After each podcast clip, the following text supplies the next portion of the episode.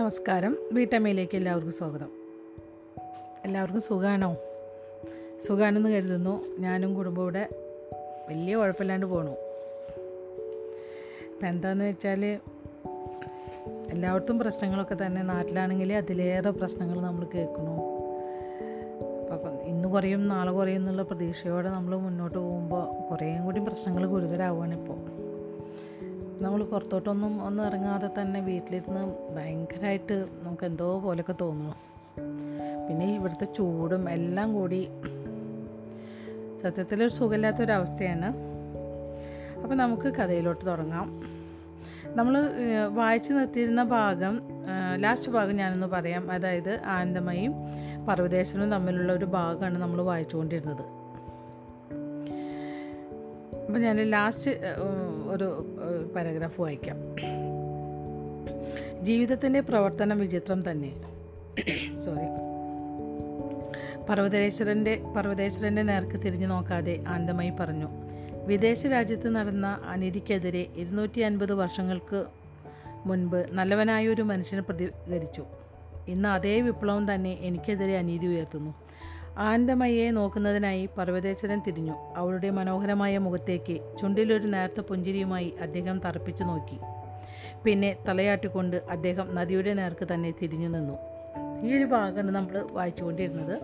ഇനിയിപ്പോൾ അടുത്ത അധ്യായം പന്ത്രണ്ടാമത്തെ അധ്യായമാണ് ബ്രങ്കയുടെ ഹൃദയം. അപ്പോൾ നമുക്കിത് വായിച്ചു തുടങ്ങാം. തൊണ്ടയ്ക്കൊരു കിരിയിരിപ്പുണ്ട് അപ്പോഴേക്കൊക്കെ ഒരു ചുമയോ എന്തെങ്കിലുമൊക്കെ വരുമ്പോൾ നിങ്ങൾ ക്ഷമിക്കണം. കുറേ നേരം കുറേ കുറേ ദൂരം ഒന്നായി മുന്നോട്ടൊഴുകിയ ബ്രംഗാ നദി വളരെയധികം വെള്ളയും വെള്ളവും ചെളിയും വഹിച്ചിരുന്നു. ഒന്നുകൂടെ വായിക്കാം. കുറേ ദൂരം ഒന്നായി മുന്നോട്ടൊഴുകിയ ബ്രംഗാ നദി വളരെയധികം വെള്ളവും ചെളിയും വഹിച്ചിരുന്നു. പെട്ടെന്ന് നിരവധി കൈവഴികളായി ചിതറിയ അത് കിഴക്കൻ സമുദ്രത്തിൽ ലയിക്കുന്നതിന് മുൻപായി ബ്രങ്കയിൽ അങ്ങോളം ഇങ്ങോളം തന്റെ ദാനശീലം പ്രദർശിപ്പിക്കുകയും ലോകത്തിലെ ഏറ്റവും വിശാലമായ ഏക്കൽ പ്രദേശം സൃഷ്ടിക്കുകയും ചെയ്തു. വെള്ളപ്പൊക്കം വഴിയെത്തി വഴിയെത്തിച്ചേരുന്ന ചെളി ഭൂമിയെ ഫലഭൂയിഷ്ടമാക്കുന്നു എന്നും ദാനശീലയായ ആ ജലപ്രവാഹം മൂലം കൃഷിക്കാർക്ക് നല്ല വിള ലഭിക്കുന്നതിന് അധ്വാനി അധ്വാനിക്കേണ്ടി വരുന്നിൽ അധ്വാനിക്കേണ്ടി വരുന്നില്ലെന്നും ഉള്ള സംസാരം പറഞ്ഞിരുന്നു. അവർക്ക് വിത്ത് വീശിയെറിയുക മാത്രമേ ചെയ്യേണ്ടിയിരുന്നുള്ളൂ. ഫലഭൂയിഷ്ടമായ ഭൂമി ബാക്കിയെല്ലാം ചെയ്തു കൊടുത്തു. ബ്രംഗ നദിയുടെ പ്രധാന പോഷക നദിയായ പത്മയുടെ തീരത്തായിരുന്നു ബ്രങ്കറി ബ്രങ്കറിയ ഇവിടുത്തെ വീടുകളൊക്കെ ഭയങ്കര കഷ്ടമാണെന്നേ. ബ്രങ്കറി ദൈന്റെ ബ്രങ്കറി ദൈന്റെ സ്ഥാനം. എന്താണ് ഇതിന്റെ അർത്ഥം എന്ന് എനിക്കറിയില്ല. ബ്രങ്കറി ദൈന്റെ ബ്രങ്കറി ദൈന്റെ സ്ഥാനം. എന്തോ പിന്നെ ഇനി വായിക്കുമ്പോൾ ചിലപ്പോൾ മനസ്സിലാവും തോന്നുന്നു.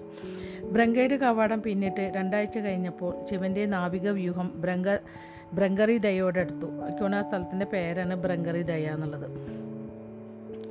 ശ്രേയസ്കരവും സമ്പന്നവുമായ പ്രദേശങ്ങളിലൂടെ അവർ സഞ്ചരിച്ചു. എന്നാൽ അവിടെയാകെ മരണത്തിന്റെ ദുഃഖത്തിന്റെ അന്തരീക്ഷം കനം തൂങ്ങി നിന്നിരുന്നു.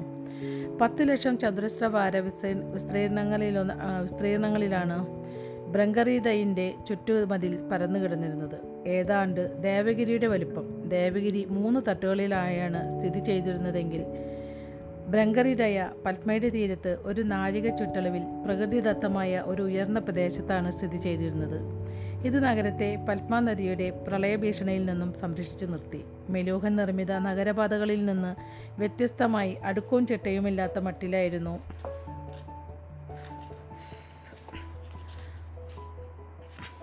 ഇവിടുത്തെ പാതകൾ. എന്നാൽ മൂന്ന് വരിയിലുള്ള വീതിയേറിയ പാതകളായി പാതകളായിരുന്നു അവ. ബ്രങ്കൻ ജനതയ്ക്ക് വൻതോതിലുള്ള സമ്പൽ സമൃദ്ധി അവരുടെ കെട്ടിട സമുച്ചയങ്ങൾ അതിമനോഹരമായി നിർമ്മിക്കപ്പെടു നിർമ്മിക്കപ്പെടുന്നുവെന്നും ക്ഷേത്രങ്ങൾ ഉയരമുള്ളവയും അതിഗംഭീരങ്ങളുമാണെന്നും ഉറപ്പാക്കി. നൂറ്റാണ്ടുകളായി നിരവധി പൊതു സ്മാരകങ്ങൾ നിർമ്മിക്കപ്പെട്ടിരുന്നു. കായിക വിനോദങ്ങൾക്കായി ക്രീഡാ കേന്ദ്രങ്ങൾ ആഘോഷങ്ങൾക്കായി വലിയ നടപ്പുരകൾ മനോഹരമായ ഉദ്യാനങ്ങൾ പൊതു സ്നാന സ്നാന ശൗചാലയങ്ങൾ സൗകര്യപ്രദമായ രീതിയിൽ നിർമ്മിക്കപ്പെട്ടതായിരുന്നുവെങ്കിലും അപൂർവമായി മാത്രമാണ് അവ ഉപയോഗിക്കപ്പെട്ടിരുന്നത്. ഇടയ്ക്കിടെ ആവർത്തിച്ചുകൊണ്ടിരുന്ന മഹാമാരിയുടെ ആക്രമണം ബ്രങ്കൻ ജനത ദിവസേന മരണത്തെ മുഖാമുഖം കണ്ടുവെന്ന് ഉറപ്പുവരുത്തി. ജീവിതത്തിൽ വളരെ കുറച്ച് ആനന്ദമേ അവിടെ ശേഷിപ്പുണ്ടായിരുന്നുള്ളൂ. നഗരത്തിൽ നിന്നകന്ന് കിടക്കുന്ന നദിയിലെ തുറമുഖത്തിന് വിവിധ നിലകളായിരുന്നു. ഒരു വർഷത്തിന്റെ പല ഘട്ടങ്ങളിലും പത്മ നദിയുടെ ആഴത്തിൽ വ്യതിയാനം വരുന്നതുകൊണ്ടാണ് തുറമുഖം വിവിധ നിലകളിലായി നിർമ്മിച്ചിരുന്നത്. അപ്പോൾ അതായത് ശിശിരകാലത്ത് പത്മയുടെ ഒഴുക്ക് ശരാശരിയായിരുന്നു. അതുകൊണ്ട് ശിവനും അനുചരവൃന്ദവും തുറമുഖത്തിന്റെ അഞ്ചാമത്തെ നിലയിലാണ് ഇറങ്ങിയത്. പർവതേശ്വരനും ദ്രവകവും ദിവോദാസും ആ തുറമുഖത്തിന്റെ സൗകര്യപ്രദമായ നിലയിൽ തന്നെ കാത്തു നിൽക്കുന്നത് ശിവൻ കണ്ടു. പൂർവാഗജി ഇതൊരു വമ്പൻ തുറമുഖമാണ് ശിവൻ പറഞ്ഞു. എനിക്കത് ഊഹിച്ചറിയാൻ കഴിഞ്ഞു പ്രഭു. പൂർവാകൻ പുഞ്ചിരിച്ചു. ബ്രങ്കന്മാർക്ക് മെലൂഹന്മാരെ പോലെ നൈപുണ്യം പ്രകടിപ്പിക്കുവാനുള്ള കഴിവുണ്ടെന്നാണ് എനിക്ക് തോന്നുന്നത്. പക്ഷേ അവർ നൈപുണ്യത്തിന് പ്രാധാന്യം അത്ര കൊടുക്കുന്നുണ്ടെന്ന് എനിക്ക് തോന്നുന്നില്ല അച്ഛ ദ്രബകു പറഞ്ഞു. ജീവനോടെ ഇരിക്കുക എന്നതാണ് അവരുടെ മുന്നിലെ ഏറ്റവും വലിയ വെല്ലുവിളിയെന്ന് എനിക്ക് തോന്നുന്നു. ആ സമയം ഉയരം കുറഞ്ഞ ഉരുണ്ട് ശരീരം നിറയെ സ്വർണാഭരണങ്ങൾ അണിഞ്ഞ ഒരു ഭ്രങ്കൻ ആ പടികളിറങ്ങി ഓടി വന്നു. പർവതേശ്വരനെ കണ്ടായാൽ അദ്ദേഹത്തിന്റെ അദ്ദേഹത്തിനെ കുമ്പിട്ട് ശിരസ് പാദത്തിൽ മുട്ടിച്ചു. ഭഗവാനെ അങ്ങ് വന്നിരിക്കുന്നു അങ്ങ് വന്നിരിക്കുന്നു ഞങ്ങൾ രക്ഷപ്പെട്ടിരിക്കുന്നു. പർവതേശ്വരൻ കുനിഞ്ഞ് അയാളെ വലിച്ചെഴുന്നേൽപ്പിച്ചു. ഞാനല്ല നീലകണ്ഠൻ. ആ ഭ്രങ്കൻ സംശയത്തോടെ തലയുയർത്തി നോക്കി. പർവതേശ്വരൻ ശിവനെ ചൂണ്ടിക്കാണിച്ചു. ശരിക്കുള്ള ഭഗവാനെ വണങ്ങുക. അയാൾ ശിവന്റെ പാദങ്ക പാദത്തിങ്കിലേക്ക് ഓടിയെടുത്തു. ക്ഷമിക്കണം പ്രഭു എന്റെ ഈ കടുത്ത അപരാധത്തിന് ഭ്രങ്കയെ ശിക്ഷിക്കരുതേ. എഴുന്നേൽക്കു സുഹൃത്തെ ശിവൻ പുഞ്ചിരിച്ചു. മുൻപൊരിക്കലും എന്നെ കണ്ടിട്ടില്ലാത്ത നിങ്ങൾക്ക് എന്നെ എങ്ങനെ തിരിച്ചറിയാൻ സാധിക്കും? ഭ്രങ്കൻ എഴുന്നേറ്റു. അയാളുടെ കണ്ണ് നിറഞ്ഞൊഴുങ്ങി. ഇത്ര ശക്തിക്കുടമയായിട്ടും എന്തൊരു എളിമ മഹാനായ മഹാദേവ. സംശയമില്ല ഇത് അങ്ങു തന്നെ താങ്കളുടെ പേരെന്താണ്? ഞാൻ ബാപ്പി രാജൻ. ബ്രങ്കയുടെ പ്രധാനമന്ത്രിയാണ് പ്രഭു. താഴത്തെ നിലയിൽ ഞങ്ങൾ അങ്ങേക്ക് സ്വീകരണം ഒരുക്കിയിട്ടുണ്ട്. ചന്ദ്രകേതു മഹാരാജാവ് അവിടെയുണ്ട്. ദയവായി എന്നെ നിങ്ങളുടെ രാജാവിന്റെ അടുത്തേക്ക് കൊണ്ടുപോവുക.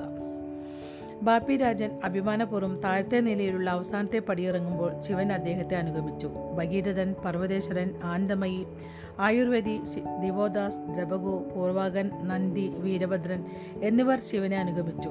ശിവൻ ഇറങ്ങിയ ഉടൻ ഒരു കൂട്ടം ബ്രാഹ്മണ ശ്രേഷ്ഠന്മാർ ശംഖുനാഥം മുഴക്കി. അല്പം അകലെയായി സ്വർണാഭരണങ്ങൾ അണിയിച്ച് നിർത്തിയിരുന്ന ഒരു കൂട്ടം മാനകൾ ഉറക്കെ ചിഹ്നം വിളിച്ചു മനോഹരമായ കൊത്തുപണിയോടെ കല്ലിൽ നിർമ്മിച്ച നെടുമ്പുര മഹാദേവനെ ആദരിക്കുന്നതിന്റെ സൂചകമായി സ്വർണപ്പാളികൾ കൊണ്ട് അലങ്കൃതമായിരുന്നു. ബ്രങ്കറിയ ബ്രങ്കറിതയിലെ മുഴുവൻ ജനങ്ങളും ഏതാണ്ട് നാല് ലക്ഷത്തോളം പേർ മഹാദേവനെ സ്വീകരിക്കുവാനായി അവിടെ കൂടിയിരുന്നു.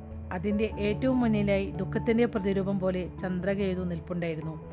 ശരാശരി ഉയരമുള്ള വെങ്കല നിറത്തിലുള്ള അയാൾക്ക് മാൻപേടയുടെ കണ്ണുകളും ഉയർന്ന കവിളലുകളും ഉണ്ടായിരുന്നു. ഏതാണ്ട് മിക്ക ഭാരതീയരും ചെയ്തിരുന്ന പോലെ ചന്ദ്രകേതുവും കറുത്ത മുടി നീട്ടി വളർത്തി എണ്ണ തേച്ച് ചുരുട്ടി മിനുക്കി എടുത്തിരുന്നു.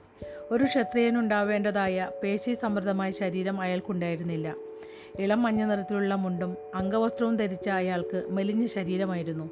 വലിയ സമ്പത്തും ഇതിഹാസ തുല്യമായ സ്വർണശേഖരവും ഉണ്ടായിരുന്ന ആ രാജ്യത്തിന്റെ ഭരണാധികാരിയായിരുന്ന ചന്ദ്രകേതുവിന്റെ ദേഹത്ത് ഒരു തരി സ്വർണം പോലും ഉണ്ടായിരുന്നില്ല. വിധിക്കെതിരെ പോരാടി പരാജിതനായ ഒരു മനുഷ്യന്റെ കണ്ണുകളായിരുന്നു അദ്ദേഹത്തിനുണ്ടായിരുന്നത്. ചന്ദ്രകേതു മുട്ടുകുത്തി നിന്ന് ശിരസ് ഭൂമി ഭൂമിയിൽ തൊട്ട് കൈകൾ മുന്നോട്ട് വിരിച്ചു പിടിച്ചു നിന്നപ്പോൾ അവിടെ സന്നിഹിതരാകുന്ന ഭ്രങ്ങന്മാരെല്ലാവരും അതനുസ അനുകരിച്ചു.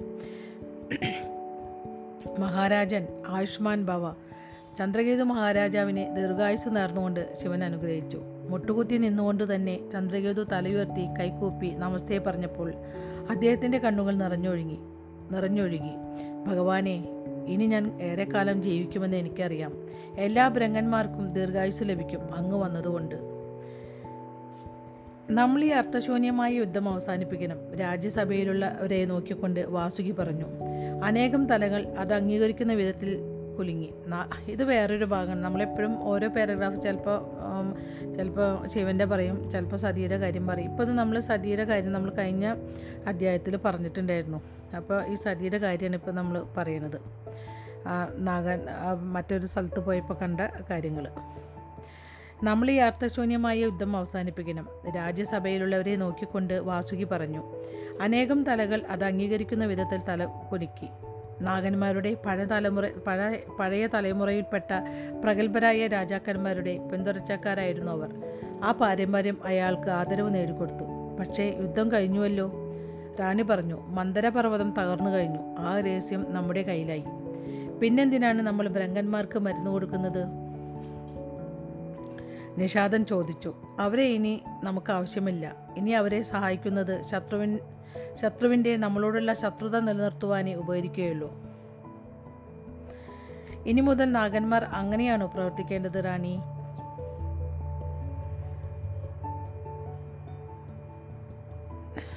ഈ ഈ ഒരു ഭാഗം വായിക്കുന്നത് നാഗന്മാരുടെ റാണി ആവരാണ് കേട്ടോ സതി പോയ കാര്യങ്ങളല്ല. അതായത് നാഗന്മാരുടെ റാണിയായിട്ടുള്ള കാര്യങ്ങളാണ് ഇവിടെ പറയുന്നത്. ഞാൻ ഒന്നുകൂടെ വായിക്കാം ലാസ്റ്റ് പാരഗ്രാഫ്. പിന്നെ എന്തിനാണ് നമ്മൾ ഭ്രങ്ങന്മാർക്ക് മരുന്ന് കൊടുക്കുന്നത്? നിഷാദൻ ചോദിച്ചു. ഇനി അവരെ നമുക്ക് ആവശ്യമില്ല. ഇനി അവരെ സഹായിക്കുന്നത് ശത്രുവിന്റെ നമ്മളോടുള്ള ശത്രുത നില നിലനിർത്തുവാനേ ഉപകരിക്കുകയുള്ളൂ. ഇനി മുതൽ നാഗന്മാർ അങ്ങനെയാണോ പ്രവർത്തിക്കേണ്ടത്? റാണി ചോദിച്ചു. ആവശ്യം കഴിഞ്ഞ ഉടൻ ആപത്ത് കാലത്ത് സഹായിച്ച ഒരു സുഹൃത്തിനെ ഉപേക്ഷിക്കുകയോ? അപ്പോൾ പക്ഷിയുടെ മുഖാവൃതിയുള്ള സുവർണ സംസാരിച്ചു. റാണി പറയുന്നതിനോട് ഞാൻ യോജിക്കുന്നു. ബ്രഹ്മന്മാർ നമ്മുടെ സുഹൃത്തുക്കളായിരുന്നു. ഇനിയും അവർ നമ്മുടെ സുഹൃത്തുക്കളായിരിക്കും. നമ്മളെ പിന്തുണച്ച ഒരേ ഒരു കൂട്ടർ അവർ മാത്രമാണ്. നാം അവരെ സഹായിക്കണം. പക്ഷേ നമ്മൾ നാഗന്മാരാണ് അസ്തികൻ പറഞ്ഞു. മുജന്മങ്ങളിൽ ചെയ്ത പാപങ്ങളുടെ പേരിൽ നമ്മൾ ശിക്ഷിക്കപ്പെട്ടിരിക്കുന്നു. നമ്മൾ ആ വിധി സ്വീകരിച്ച് അതിന്റെ പ്രാശ പ്രായശ്ചിത്തമനുസരിച്ച് ജീവിക്കണം. അങ്ങനെ തന്നെ നമ്മൾ ബ്രഹ്മന്മാരെ ഉപദേശിക്കണം. റാണി ചുണ്ടുകടിച്ചു. കാർക്കോടകൻ റാണിയെ ഉറ്റുനോക്കി. ഈ പരാജയ മനസ്ഥിതിക്കാരന്റെ സമീപനം റാണി വെറുക്കുന്നുവെന്ന് അയാൾക്കറിയാം. എന്നാൽ അസ്തികൻ പറയുന്നത് ഭൂരിപക്ഷ അഭിപ്രായമാണെന്നും അയാൾക്കറിയാം. ഞാൻ സമ്മതിക്കുന്നു. സുവർണയെ നോക്കുന്നതിന് മുൻപ് ഐരാവതം പറഞ്ഞു. ഗരുഡന്റെ ആളുകൾക്ക് അത് മനസ്സിലാവുമെന്ന് ഞാൻ പ്രതീക്ഷിക്കുന്നില്ല. അവർ എന്നും യുദ്ധക്കൊതിയന്മാരാണ്. ആ വിമർശനം അവരെ വേദനിപ്പിച്ചു. പക്ഷിമുഖന്മാരായ ഗരുഡന്റെ അനുയായികൾ കുറേ കാലമായി ഒരു വിഭാഗം നാഗവംശത്തിന്റെ ശത്രുക്കളായി ശത്രുക്കളായിരുന്നു. പഞ്ചവടിയുടെ കിഴക്കുഭാഗത്തുള്ള നാഗപുരത്തെ നാഗപുരത്തിലായിരുന്നു അവരുടെ വാസം. ദണ്ഡകാരണ്യത്തിനകത്തു തന്നെ ദണ്ഡകാരണ്യത്തിനകത്തു തന്നെയായിരുന്നു ആ സ്ഥലം. വർഷങ്ങൾക്ക് മുൻപ് മഹാനായ ജനപ്രഭുവാണ് സമാധാന കരാറുണ്ടാക്കിയത് അവരുടെ ഇപ്പോഴത്തെ നേതാവായ സുബർണ നാഗറാണിയുടെ വിശ്വസ്ത സഹായിയായി രാജ്യസഭയിൽ ചേർന്നു. സുബർണയുടെ അനുയായികൾ പഞ്ചവടിയിലാണ് വസിച്ചിരുന്നത്.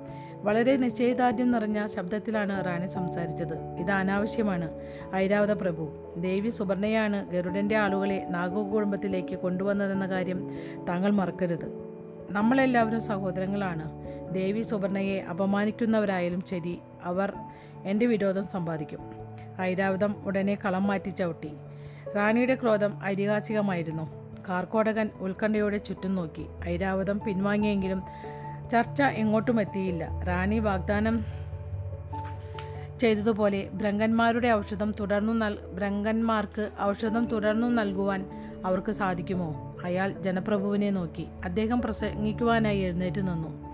സഭയിലെ മഹാന്മാരെ മഹതികളെ നിങ്ങൾക്കിടയിൽ കയറി സംസാരിക്കുന്ന ഈ ധിക്കാരിയോട് ക്ഷമിച്ചാലും എല്ലാവരും ജനപ്രഭുവിന് നേരെ തിരിഞ്ഞു. രാജ്യസഭയിലെ ഏറ്റവും പ്രായം കുറഞ്ഞ അംഗമാണെങ്കിലും ഏറ്റവും ആദരിക്കപ്പെടുന്ന അംഗമായിരുന്നു അദ്ദേഹം. നമ്മളിതിനെ നിരീക്ഷിക്കുന്നത് തെറ്റായ മാർഗത്തിലൂടെയാണ്.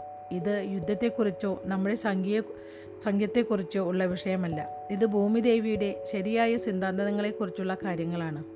ഏവരും മുഖം ചൊളിച്ചു. പൗരാണിക കാലത്ത് വടക്കൻ പ്രദേശത്തുള്ള ഏതോ ദേശത്തു നിന്ന് വന്ന നിഗൂഢ നാഗേതര ദേവതയായ ഭൂമിദേവി സമകാലിക നാഗജീവിത രീതികൾ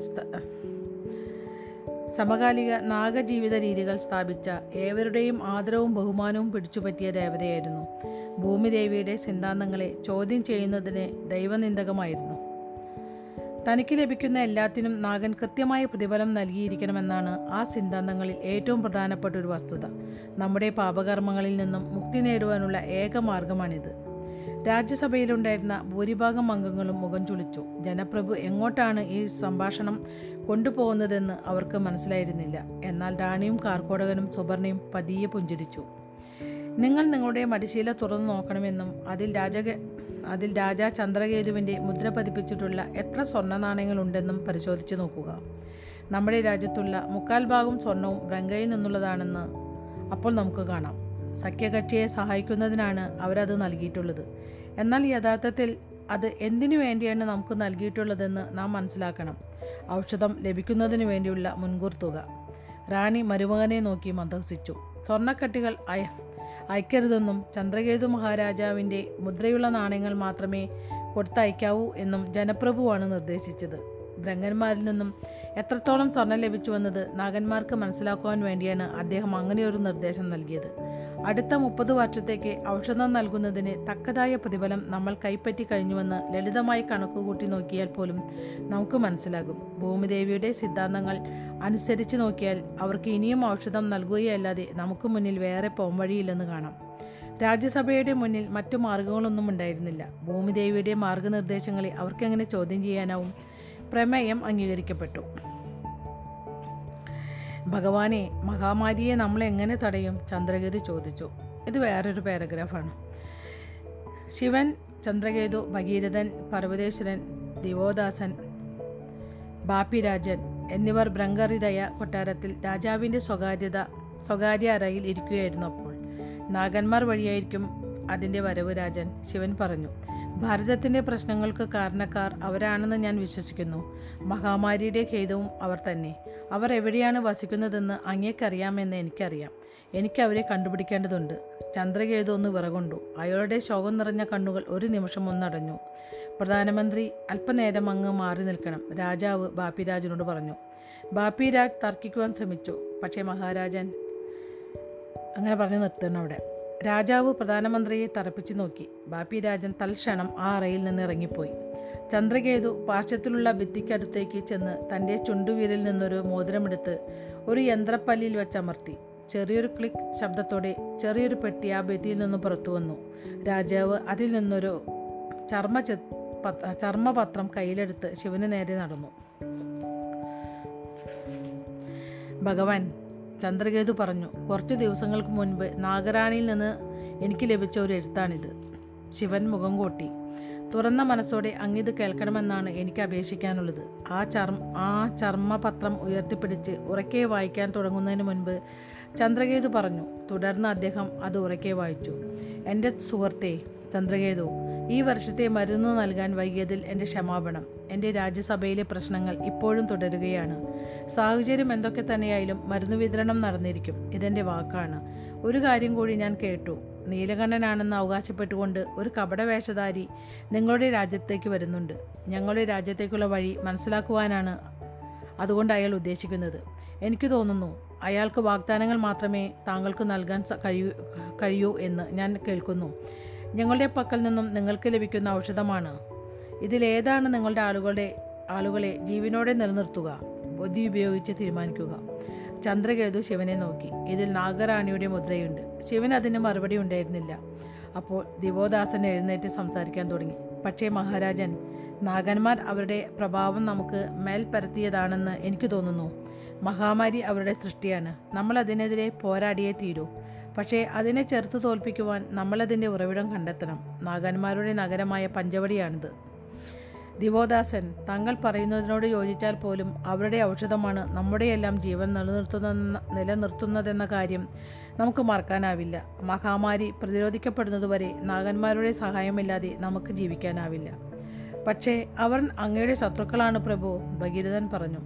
അങ്ങയുടെ ജനതയ്ക്കുമേൽ മഹാമാരി അടിച്ചേൽപ്പിച്ച അവർക്കെതിരെ അങ്ങയ്ക്ക് എങ്ങനെ പ്രതികാരം ചെയ്യാതിരിക്കാൻ കഴിയും? ഭഗീരഥ കുമാര എന്റെ ജനതയുടെ ജീവൻ നിലനിർത്തുവാനായി പോരാടിക്കൊണ്ടിരിക്കുകയാണ് ഞാൻ. പ്രതികാരം ഞങ്ങൾക്കിപ്പോൾ ആഡംബര വസ്തുവാണ്. പ്രതികാരത്തെക്കുറിച്ചല്ല ഇവിടെ പറയുന്നത്. നീതിയാണ് ഇവിടുത്തെ വിഷയം. പർവതേശ്വരൻ പറഞ്ഞു. അല്ല സേനാപതി ചന്ദ്രകേതു പറഞ്ഞു. പ്രതികാരമോ നീതിയോ അല്ല ഇവിടുത്തെ വിഷയം. ഒരു കാര്യം മാത്രമാണ് ഇവിടുത്തെ വിഷയം. എന്റെ ജനതയുടെ ജീവൻ നിലനിർത്തുക. ഞാനൊരു മൂടനല്ല പഞ്ചവടിയിലെത്തുവാനുള്ള മാർഗം പറഞ്ഞു തന്നു കഴിഞ്ഞാൽ വലിയൊരു സൈന്യവുമുണ്ടായി അങ്ങ് അവരെ ആക്രമിക്കും. നാഗന്മാർ നശിപ്പിക്കപ്പെടും. അതോടൊപ്പം ബ്രങ്കന്മാരുടെ ജീവൻ നിലനിർത്തുന്ന ഔഷധം ഇല്ലാതാകും. ഈ ഔഷധം കിട്ടുന്നതിനുള്ള മറ്റൊരു സ്രോതസ്സിനെക്കുറിച്ച് എനിക്ക് ഉറപ്പ് ലഭിക്കാത്തിടത്തോളം കാലം പഞ്ചവടിയിൽ എത്തിച്ചേരാനുള്ള വഴി പറഞ്ഞു തരുവാൻ എനിക്കാവില്ല.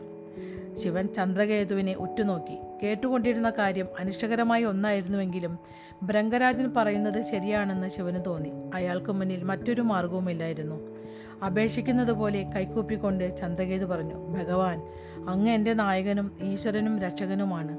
ഞാൻ അങ്ങയുടെ ഐതിഹ്യത്തിൽ വിശ്വസിക്കുന്നു. അങ്ങ് എല്ലാം ശരിയാക്കുമെന്ന് എനിക്കറിയാം. ആളുകൾ നമ്മുടെ കാര്യങ്ങളെല്ലാം മറന്നേക്കാമെങ്കിലും രുദ്രഭഗവാന്റെ കഥകൾ ഞാൻ ഓർക്കുന്നു. വാഗ്ദാനങ്ങൾ നിറവേറ്റുവാൻ ആ ഇതിഹാസങ്ങൾ സമയമെടുക്കുമെന്ന് എനിക്കറിയാം. ആളുകൾക്കില്ലാത്ത ഒരേ ഒരു കാര്യം സമയം മാത്രമാണ്. ശിവൻ നെടുവീർപ്പിട്ടു. മഹാരാജാവേ അങ്ങ് പറയുന്നത് ശരിയാണ്. ഔഷധത്തിന്റെ ലഭ്യതയെക്കുറിച്ച് എനിക്കിപ്പോൾ യാതൊരു ഉറപ്പും നൽകാനാവില്ല. അത് സാധിക്കുന്നതുവരെ അങ്ങോട് ഇങ്ങനെയൊരു ത്യാഗം ചെയ്യണമെന്ന് പറയുവാൻ എനിക്ക് യാതൊരു അവകാശമില്ല ദിവോദാസ് എന്തോ പറയാൻ തുടങ്ങിയപ്പോൾ ശിവൻ കൈക്കൊണ്ട് ആംഗ്യം കാണിച്ച് അയാൾ അതിൽ നിന്ന് വിലക്കി. ഞാനിപ്പോൾ വിട കൊള്ളുകയാണ് രാജൻ ശിവൻ പറഞ്ഞു. എനിക്കൊന്ന് ആലോചിക്കണം. ചന്ദ്രകേതു ശിവന്റെ പാദങ്ങളിൽ വീണു. ദയവുണ്ടായി എന്നോട് ക്ഷോഭിക്കരുതേ ഭഗവാൻ. എനിക്ക് മറ്റൊരു മാർഗവുമില്ല. ശിവൻ ചന്ദ്രകേതുവിനെ പിടി പിടിച്ചെഴുന്നേൽപ്പിച്ചു. എനിക്കറിയാം. പോകാനിറങ്ങുന്ന നേരം ശിവന്റെ ദൃഷ്ടി നാഗരാണിയുടെ ലിഖിതത്തിൽ പതിച്ചു. മുദ്രയിട്ട ആ കത്തിന്റെ അടിഭാഗം കണ്ടപ്പോൾ അവന്റെ ശരീരമൊന്ന് ഞെട്ടി. ഓം അടയാളമായിരുന്നു അത്. താഴത്തെയും മുകളിലത്തെയും വളവുകൾ യോജിക്കുന്നിടം രണ്ട് സർപ്പശിരസുകളായിരുന്നു കിഴക്കോട്ട് ഉദിച്ചു നിന്നിരുന്ന മൂന്നാമത്തെ വളവും അവസാനിച്ചത് ഒരു സർപ്പശിരസിൽ തന്നെയായിരുന്നു. അതിന്റെ മുൾമുന പോലുള്ള നാക്ക് പുറത്തേക്ക് തള്ളി നിന്നു. ശിവൻ പതുക്കെ മുരണ്ടു. ഇതാണോ നാഗന്മാരുടെ മുദ്ര? അതേ പ്രഭു ചന്ദ്രകേതു പറഞ്ഞു. നാഗന്മാരിലെ പുരുഷന്മാർ ആരെങ്കിലും ഈ മുദ്ര ഉപയോഗിക്കാതെ മുദ്ര ഉപയോഗിക്കാറുണ്ടോ? ഇല്ല പ്രഭു റാണി മാത്രമാണ് ഇത് ഉപയോഗിക്കാറുള്ളത്. സത്യം പറയൂ ഏതെങ്കിലും പുരുഷൻ ഈ മുദ്ര ഉപയോഗിക്കാ ഉപയോഗിക്കാറുണ്ടോ? ഇല്ല ഭഗവാനെ ആരും പതിവില്ല. അത് സത്യമല്ല മഹാരാജൻ. ഭഗവാൻ എനിക്കറിയാവുന്നിടത്തോളം.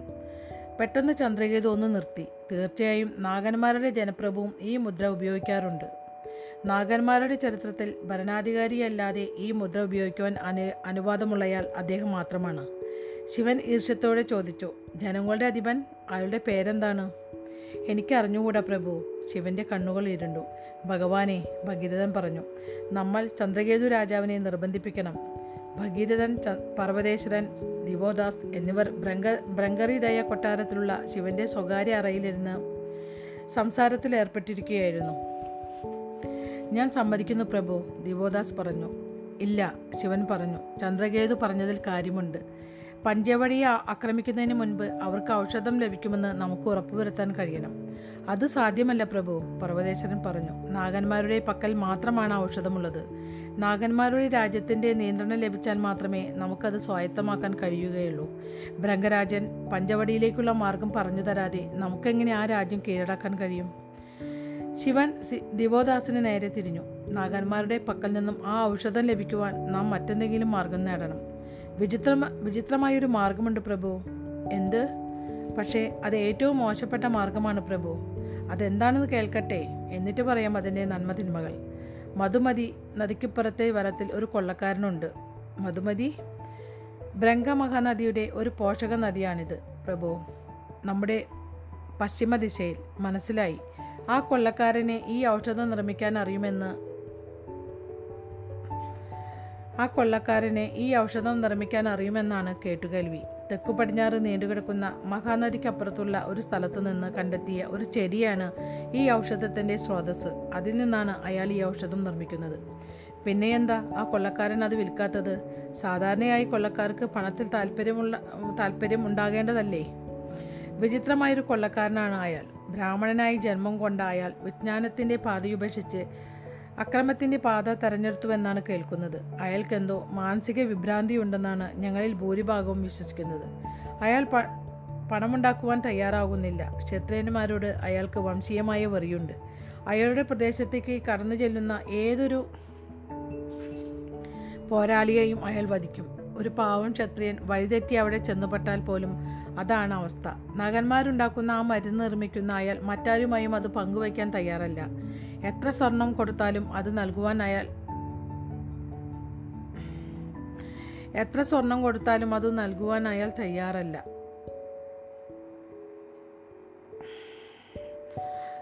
ആ ഇതിൽ പെട്ടെന്ന് വായിക്കുമ്പോൾ എത്ര സ്വർണം കൊടുത്താലും അത് വാങ്ങുവാൻ അയാൾ തയ്യാറല്ല എന്ന് എഴുതേണ്ടത്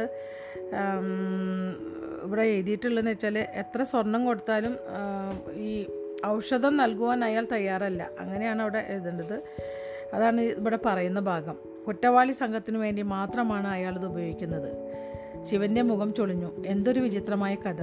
അയാൾ ഒരു വികൃത ജന്തുവാണ് പ്രഭു. നാഗന്മാരെക്കാൾ നികൃഷ്ടൻ. സ്വന്തം മാതാവിന്റെ തലയർത്തവനാണ് അയാൾ. ഈശ്വര.